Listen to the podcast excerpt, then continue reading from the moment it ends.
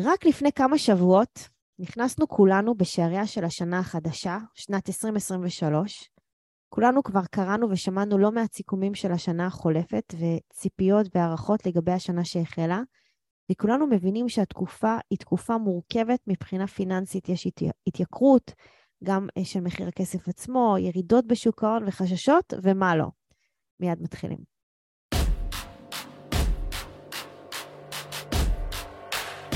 ברוכים הבאים למדברים השקעות עם עמית ואגר.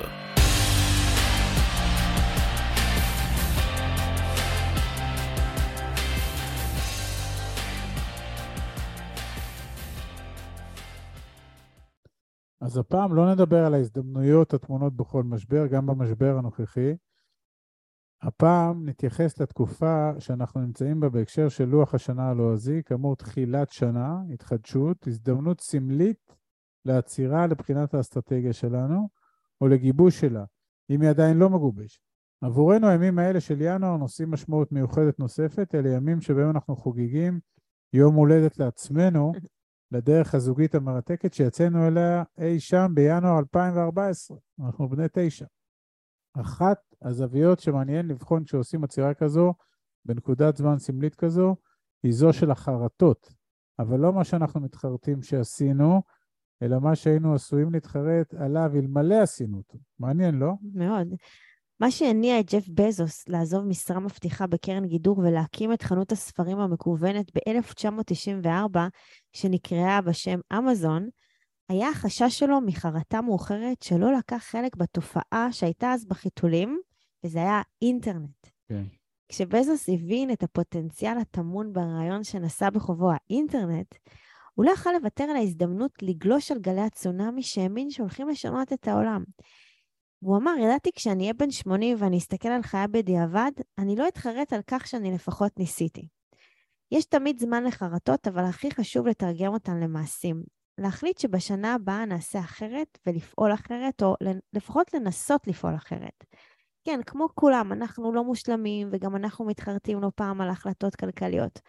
לשמחתנו, בעקבות הדרך שבה הלכנו בתשע שנים האחרונות, החרטות שלנו כיום מאוד שונות לעומת מה שהיה פעם, כשיצאנו לדרך. לרגל השנה החדשה וסביב חגיגות יום השנה התשיעי לשינוי הגדול שעשינו בחיים, בחרנו במספר חרטות שהתמודדנו איתן ערב ההחלטה על השינוי, ובחנו אותן במונחים של היום. אז על מה היינו מתחרטים אילולא היינו יוצאים לדרך? הדבר הראשון שהיינו מתחרטים עליו הוא כנראה הזמן האבוד. פעם שנינו היינו מבלים בממוצע ארבע וחצי שעות בפקקים מדי יום, נראה לי שהיום זה כבר היה קופץ קצת. זהו זמן שלא היינו יחד כזוג, או שלא הקדשנו למשפחה שלנו. המציאות שלנו היום מאפשרת ניצול הרבה יותר טוב של הזמן. היום-יום שלנו מלא בעשייה משותפת, שהיא גם מגוונת וגמישה, ומאפשרת לנו לשבץ בלוח הזמנים לא מעט זמן אישי, זוגי, משפחתי וחברתי. זמן איכות שהיום, בניגוד לעבר, אנחנו נהנים ממנו באופן שוטף לאורך כל השנה, ולא רק בסופי שבוע ובחגים. הנושא השני שכנראה היינו מתחרטים עליו, אם לא היינו משנים את החיים, זה השתעבדות לחובות ענק. יש סקרים שמראים למשל שמרבית האמריקאים שנולדו אחרי שנות האלפיים לא רוצים להיות בעלים של בתים. זה שונה מאוד מההוואי ומדורת השבט הישראלית. חינוך לרכישת דירה כאחד מצמתים שכל אזרח חייב לעבור בהם, במיוחד אחרי החתונה.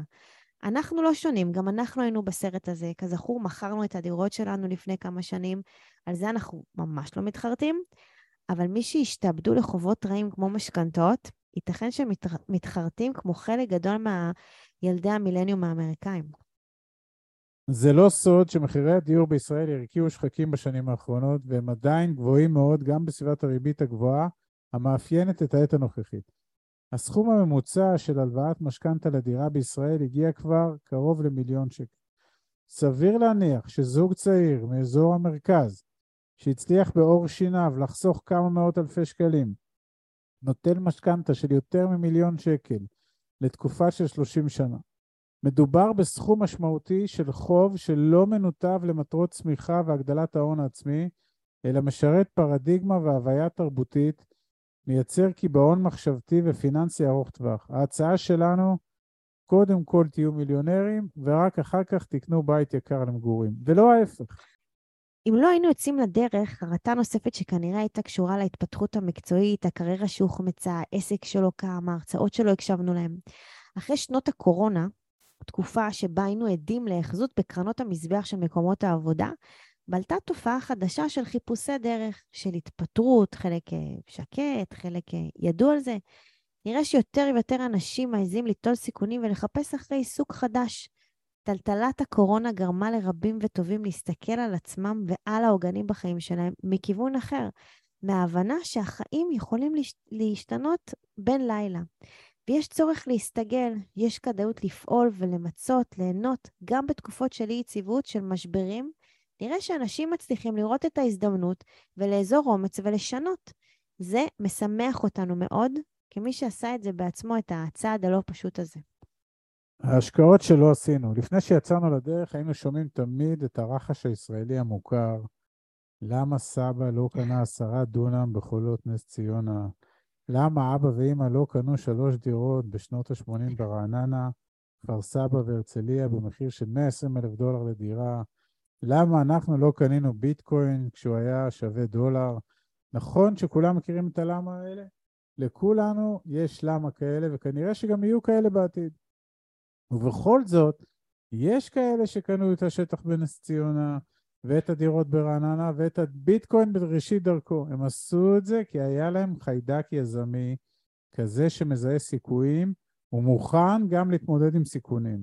הם לא ידעו שההחלטות שלהם שנקנו בגרושים תהיינה שוות זהב, אבל הם, כמו ג'ף בזוס, לא היו מוכנים להתחרט על כך שהם לא ניסו, וישבו מנגד על ספסל החיים. אז במקום להתחרט על כל הסעיפים האלה, מספיק שתבחרו אחד מהם, שעליו תרצו להתחרט הרבה פחות בשנה שרק החלה. להתחרט פחות זה לעשות קצת יותר כדי לשנות את המשוואה. עכשיו השאלה היא, איזה מהסעיפים כדאי לבחור? זו שאלה לבירור כחלק מתוכנית העבודה המשפחתית לשנה החדשה. בהצלחה, חברים. בהצלחה. עד כאן להפעם. כרגיל, שמחנו לשתף בידע ובניסיון שלנו, מקווים שנתרמתם. מי שממש רוצה להכיר ולהיחשף להזדמנויות ההשקעה בהן אנחנו משקיעים, מוזמן לאתר שלנו, תוכלו למצוא הכל שם. אנחנו כמובן גם פעילים בכל הרשתות החברתיות, מוזמנים לעקוב אחרינו. אם אתם מכירים אנשים נוספים שהתכנים שלנו יכולים לסייע להם, נודה לכם מאוד אם תשתפו אותם. להתראות חברים.